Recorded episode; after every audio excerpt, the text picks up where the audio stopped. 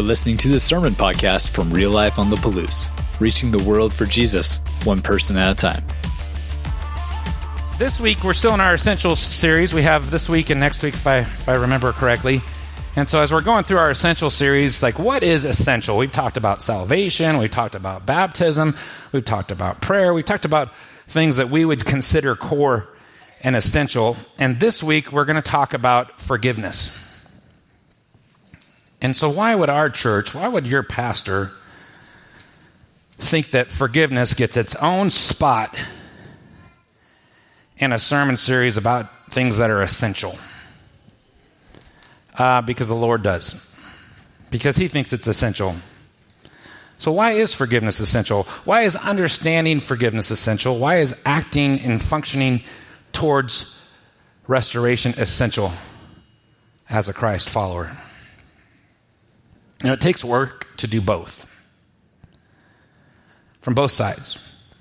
Asking for forgiveness, you got to swallow your pride, you got to own your stuff, and doing it humbly. And obviously, the bigger the issue, the harder it is. But we're called to keep short accounts. And then receiving forgiveness. Anybody ever have had a hard time receiving forgiveness? Of yourself or from someone else. I believe it's part of the foundation of our faith. It's an essential piece to understanding God and His grace and His mercy. And it starts with that forgiveness of when God forgave us. I didn't have to learn how to sin, I was pretty good at it.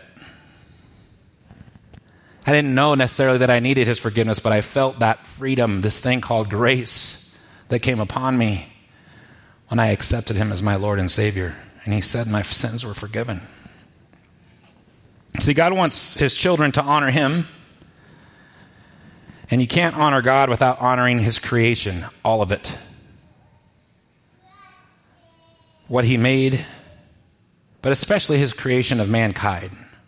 You know, in uh, Genesis 1.31, he got done with, the, with this part with man, and he said, that's tov, that's tov meo, that's very good. When he got done making you, he said, very good. And he wants his creation taken care of. The earth and his people taken care of. So, our vision at Real Life is to create biblical, our mission is to create biblical disciples in relational environments. And our vision is reaching the world for Jesus one person at a time. And what do these people need with this Jesus? Why do you want to introduce somebody to Jesus? What has he done in your life? Well, there's this thing called forgiveness. There's this thing called grace and mercy and love, and he offers that to you freely. You just have to choose to accept it. You got to get to the point where you're willing to forgive yourself.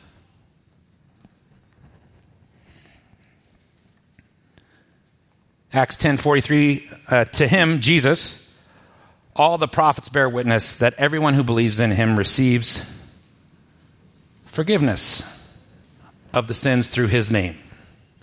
The world needs Jesus Christ because it's through his name that your sin, their sins are forgiven.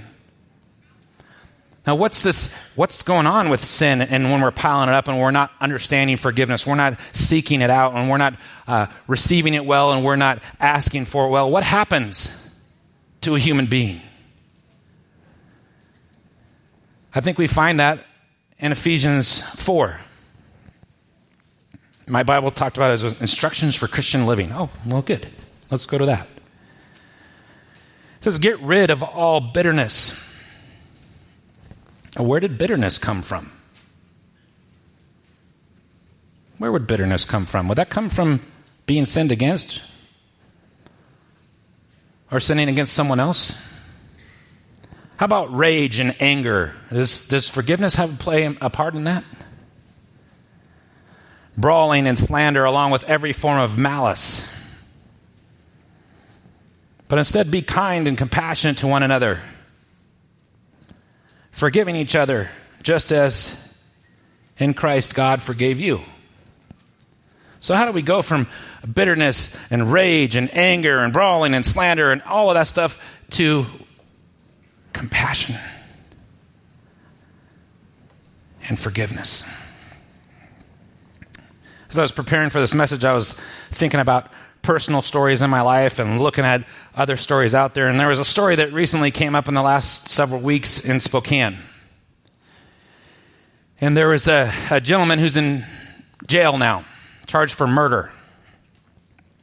And as the story goes, still under investigation, but here's what that was reported was he found out that his daughter's boyfriend had sold his daughter into sex trafficking in Seattle. And he was the real life Liam uh, Neeson. Nilsson? Neeson. Have anybody seen those movies taken? You shouldn't watch it. It's not very Christian. But anyway, uh, this guy goes over there and gets his daughter out of the sex trade. And he finds out the story, I'm assuming from his daughter, that her boyfriend sold her into sex trade. And so, being that you might have some bitterness, anger, and rage, fathers, with that, he f- finds this young man and Liam Neeson's his tail and like uh, grabs him, stuffs him in a trunk, and murders him for what he did to his daughter. Well, Pastor Gray, you know, how did you feel about that?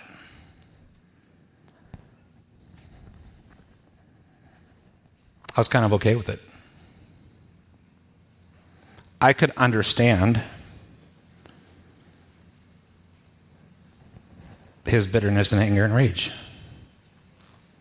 If someone in here did that to one of your daughters or one of my daughters, you would say, like, well, that's he got what he deserves. How does that work in forgiveness? How come I didn't think about that young man's mom or their family or their loss? How come in my heart I was like, And that's not the heart of God.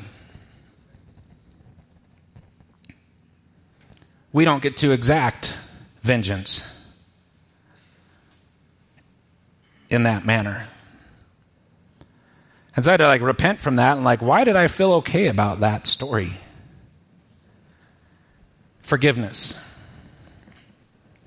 There's a book called Let It Go. I haven't read it, um, but I was watching this um, know, podcast. And there was a father in the car in a car in Salt Lake City, and sitting to his right was his wife, who was pregnant. The back right corner was his 11 uh, year old daughter, and in the middle was his nine year old son. And they just got back from, I think as the story goes, got back from Baskin Robbins and were uh, on a family little treat evening. And they got T boned by a drunk driver. When the husband comes to his senses, he looks over and he sees his wife. And she's got cuts and broken things all over, but she is not she's not bleeding. Like it's not coming out of her. Checks her pulse. And she's gone. He looks into the back seat and sees his 11 year old daughter and she's gone. He looks into the middle of the back seat and sees his nine year old son. And he's gone. And he said that, uh, I don't know if he's Christian or, I guess maybe with, uh, in Salt Lake, he maybe he's LDS or something, but he says that Spirit kind of came over him immediately and started to say, Let it go. That's the name of the book. And it goes on to how these two people, this young man who is 17 years old and drunk, that killed his family, and him have come to become really close friends. And they're doing talk shows and books and all these other things as people are having a hard time understanding what? Forgiveness. Last story, one second, to last story I want to tell you was uh, in South Africa, there's this Truth and Reconciliation Commission. And uh, it's kind of a court, it's a court-like body establishment in South African government that happened in 1995. And their goal was to bring about uh, truth and reconciliation. And so one of the writings on this talks about the Truth and Reconciliation Act is a profound process that takes longer, costs more, and is messier than anyone can imagine. Now, in South Africa, there are some obviously some significant race problems down there with the apartheid. After the apartheid ended, a police officer named Mr. Vanderbork was put on trial. The court found that he had come to a woman's house, shot her son at point blank range, and then burned the young man's body in a fire while he and his officers partied nearby. Woman's husband was killed by the same men, and his body was also burned. At the trial, part of this Truth and Reconciliation Act, at the trial, the widow was asked, How should justice be done for this man? She said, I want three things. Number one, I want to first be taken to the place where my husband's body was burned so I can gather up the dust and give his remains a decent burial. My husband and my son were my only family. Seems like a pretty grantable request. Second, I want, secondly, for Mr. Vanderbook to become my son. I would like for him to come twice a month to the ghetto and spend a day with me so that I can pour out on him whatever love I still have.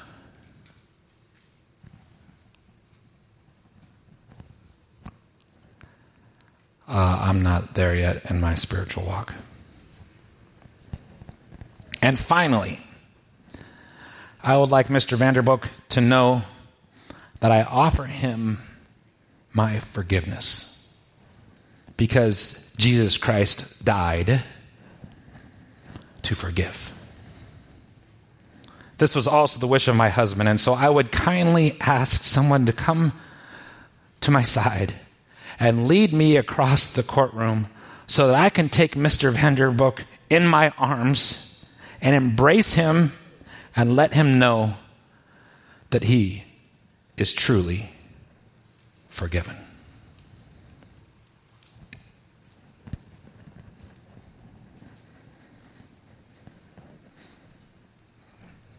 Could you forgive like that?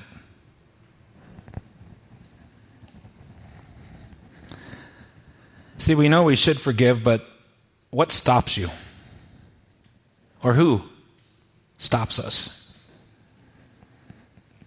Here, carry away some more, carry around some more baggage. Let me put some more baggage of unforgiveness upon your body, and so it can slowly crush you in the ground and make you have rage and bitterness and anger and malice and slander. Because those are the characteristics of Jesus. I hope I never, ever have to forgive like those folks had to forgive.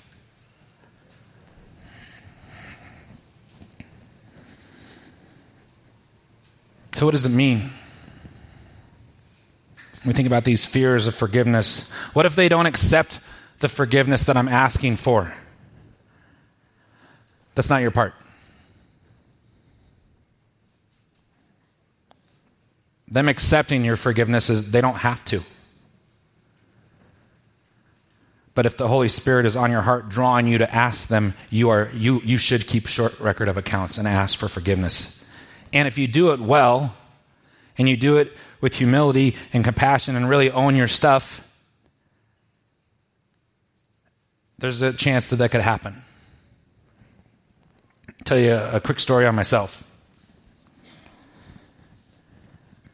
Uh, 1992, I was a very responsible 17 year old young man with great Christian values.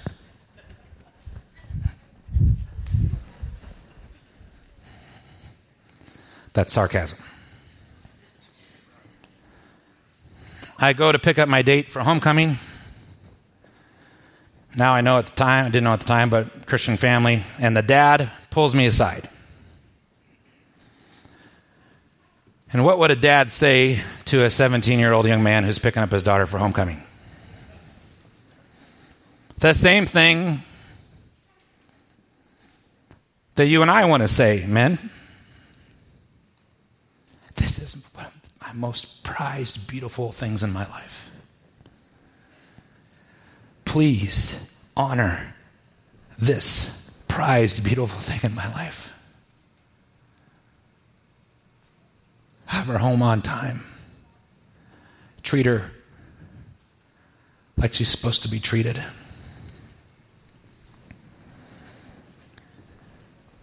Yes, sir.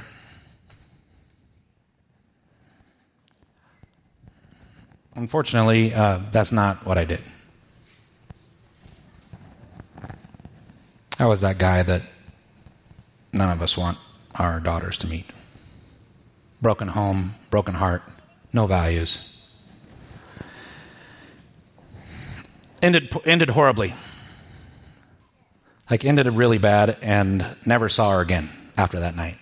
The family actually like left the town that we lived in.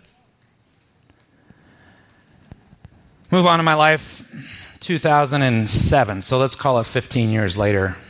I've been a Christian for a while, working through kind of an you know a list of like, yeah, man, I think about this idea of forgiveness. Have I ever wronged anybody? Kind of an inventory list, kind of like your step study in the book that all of you know and love, the third book that has uh, your inventory and your amends and all of these things that you do. But I was having my own personal inventory, and this really had bothered me for a long time. I wasn't a pastor at a church. I was selling insurance in Montana, but I was super involved in my church. And I understood the town that this person might have moved to. And uh, I, I, was thinking it was a phone book, but we actually had this, the internet. And I remember the last name of these people. And I was like, I got to try and make this right with the dad. Like, super heavy conviction. So I searched it up, and there's like 40 of these names in there.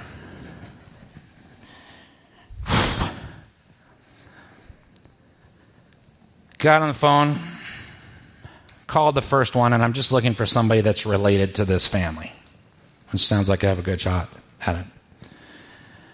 Hi, Mr. Smith. It's not the name, but Mr. Smith. Hi. Uh, I'm trying to re- reach the parents of Susie, whatever. Well, yeah, this is he. First one, Lord? The first one I call is the dad that I didn't listen to. And I remember saying, Hi, um, hi, Mr. Smith. I hope you do not remember who I am, but not, my name is Josh Gray. Oh, I remember who you are. The reason why I'm calling you is I was an absolute jerk to you and to your daughter and your family. And I really blew it. I've since become a Christian and I'm learning to understand about asking for forgiveness. And I don't know if there's any way you can see it in your heart, but I would like to ask for your forgiveness for the way that I treated your daughter back in 1992. 15 years earlier. He's like, Josh, I really appreciate you calling me. I too am a Christian. And I forgive you. Thank you for calling me and asking me to forgive you. I said, Tell your daughter ask for my forgiveness as well, that I apologize to her as well for what I did. Fast forward, whatever, Facebook, I don't know when Facebook started. Um, Facebook happens. Make this connection with this, uh, with this gal who's happily married, has awesome kids, awesome husband, just doing great, loves the Lord. You could just tell by the Facebook post. And the only conversation we've had, the only message that we've had, I don't do a lot of messaging with other people, other ladies, just so you know. The only message we've had hey, my dad told me what you did. That meant a lot to our family. That meant a lot to him, and that means a lot to me. Thank you. So, your pastor's a dirtbag. Um, is the moral of that story, or was. But see, you got to do your part. Forgiveness of self. That is done through your acceptance of Jesus Christ as your Lord and Savior. If I never accepted Jesus as my Lord and Savior, I would have never done that. I told my unsaved friends uh, who I met with this last year, we try and meet once a year, that I had done that, and they just kind of looked at me like, and they were the guys that were part of the problem with me. And they just looked at me like, You did that? I was like, Yeah. Wow. Yeah, because I know Jesus Christ is my Lord and Savior. So, how do you forgive yourself? If anyone is in Christ, he is a new creation. Old things have passed away. Behold, all things have become new. 2 Corinthians 5:17. You got to choose to accept the forgiveness that God has given to you, or you're going to have a tough time forgiving others. Now, there is no condemnation for those who are in Christ Jesus. Romans 8 1. You got to choose to accept that you are not condemned for what you did because of Jesus' blood upon the cross. Luke 17, I'm going to skip down for in the interest of time. If your brother or sister sins against you, rebuke them. Say, you, that's you got to talk. You got to have a conversation if you're offended. You don't just run and hide. Maybe you're in the wrong, but you don't know yet, but you got to talk. You got to build enough relationship to come and talk. There's nothing worse than not knowing that you, you mess somebody over and, and, and you just can't figure it out. But you rebuke them, and if they repent, forgive them. Do you know that will you please forgive me is a lot different than I'm sorry? So we have this thing called Restoration Night. It happens at 625 every Thursday night. And in Restoration Night, there are these things called step studies. And everybody should do a step study. Everyone. Your pastor just did one. And you go through here, and your favorite section is going to be uh, no, it's not. Uh, book number three. And it's going to talk about making an amends. Evaluate all your relationships. Offer forgiveness to those you, uh, who have hurt you, and make amends for those that you have harmed. Well, it sounds pretty easy. What if they're dead? They'll talk about that. But you get in community, and then it talks about more on forgiveness. Uh, lesson 17 is on forgiveness. Right? And lesson 18 is on grace. It's interesting that they put grace and forgiveness right next to each other. So, forgiveness of others. Matthew 6 For if you forgive other people when they sin against you, your heavenly Father will also forgive you. But if you do not forgive others of their sins, your, heaven, your Father will not forgive you of your sins. Forgiving doesn't mean that you forget. Doesn't take, take it away. There's a lot of things that forgiveness is not.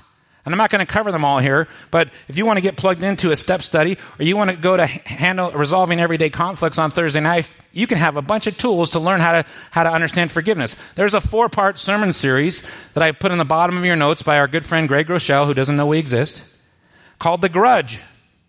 And apparently, he thought he needed four, four 35 minute sermons to talk about forgiveness, and I'm so good I can do it in one. No, I can't. I can't do it justice, but it's a resource for you to go and invest time in. There's a website there. I didn't even know there was a, a website called like the internationalforgiveness.com. And it just talks about some principles of forgiveness. Forgiveness was so important that, that Jesus put it in the Lord's Prayer. I'm going to skip in the, in the interest of time. You don't have this on your notes, but uh, Matthew 6, Our Father in heaven, hallowed be your name. Your kingdom come and your will be done on earth as is in heaven. Give us this day our daily bread and forgive us our debts and forgive us our debts. As we also have forgiven our debtors. If you say that prayer every day, you, Jesus wanted you to be reminded that you are to forgive. You are to be forgiven and you are to forgive. Forgiveness is not a one week sermon at church. It's not a checkbox. You might have heard recently that prayer is like a lifestyle. Forgiveness is a lifestyle.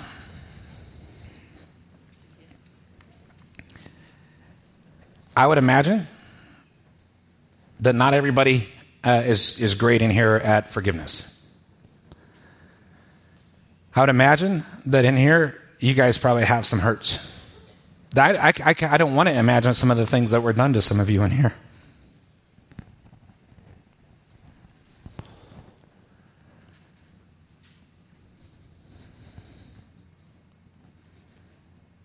But you're responsible for you. And when you walk with the Lord in a, in a great way, and you start releasing this idea of rage and anger and bitterness and, and malice and all of those things, something happens to you. We talk about freedom. I want to be, we're free. We live in America. Freedom, freedom, freedom, this, free to do this, and free to do this, and free to do this, yet everybody's captive.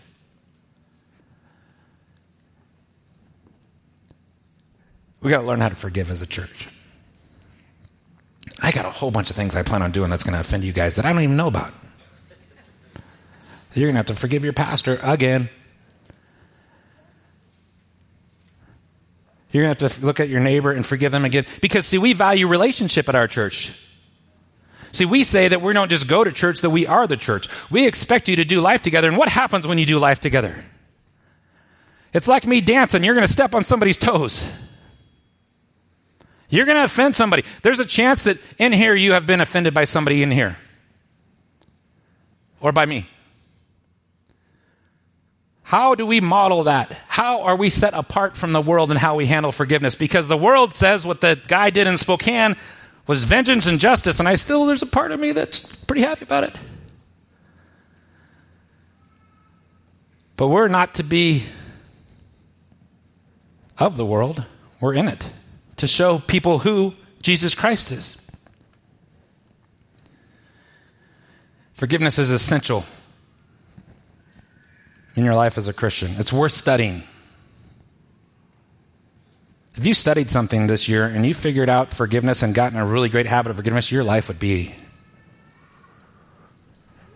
you'd be free. So don't just be sorry. Be intentional about seeking forgiveness. Do your part. Because forgiveness gives the opportunity for reconciliation. And reconciliation can lead to restoration. And our Lord is about the restoration of all things. Please check out the resources this week as we think about what forgiveness is and what it looks like. Be free. Choose to be free. Choose to come and invest time in your life to, to understand you know, what, what am I? I didn't understand all the things I was, I was dragging around until I got a chance to inventory it. You want freedom? Be free. Seek forgiveness. That's why it's essential.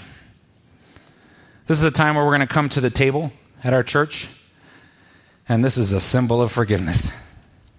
So if you uh, are, are visiting with us, we take communion every week at our church. If you are a believer in Jesus Christ, we want you to join with us. There'll be uh, Forrest is over here. He's walking down. If you missed it, just raise your hand and Forrest will get you a cup and juice. Up here, Forrest, to the right. Thank you. Back in the middle, if somebody could get uh, these guys back here as well. We'll get to you. But as we come to the table, we come to it with humility. We come to it understanding that without Christ and his forgiveness of us and our acceptance of God's grace, we are going to be full of bitterness. We're going to be full of anger. We're going to be full of rage. We're going to be full of malice. We're going to be full of all of those things without Jesus Christ. So the Lord Jesus, on the night he was betrayed, he took the bread, and when he had given thanks, he broke it, and he said, This is my body. This is for you. Do this in remembrance of me. let's remember the sacrifice and the forgiveness we've received. In the same way, after supper, he took the cup, saying, This cup is a new covenant in my blood. Do this whenever you drink of it in remembrance to me. For whenever you eat this bread and drink from this cup, you're going to proclaim the Lord's death until he comes again. And when you proclaim his death, you have the opportunity to accept his forgiveness and grace and mercy and love that we all need and desire, and then offer it to others. Let's proclaim it. Father, I know I just uh, opened the door today. I know people have done some work in here about forgiveness as well. Lord, I know we provide opportunity. I know you desire people in here to be free. And I know we can't be free when we're carrying around bitterness and anger, resentment, guilt, shame. Those are all things that the captive have. So, Lord, I just ask that you would just uh, enter the hearts of every person in here, that they would feel your presence heavy on their heart right now. That the Holy Spirit would sift within us anything that's unforgiven. That we would seek it out in a respectful way. That we'd be people that would choose to live a lifestyle of asking for forgiveness and receiving forgiveness as we sin. That we would keep short accounts. That we would make things right and give freedom, receive the freedom from you, and give freedom to others. So we just thank you for this time. We praise you. We love you. In Jesus' name, amen. Thanks for checking out this message from Real Life. You can find out more about us by visiting liferotp.com and connecting with us on Facebook and Instagram. Until next time, have a great week.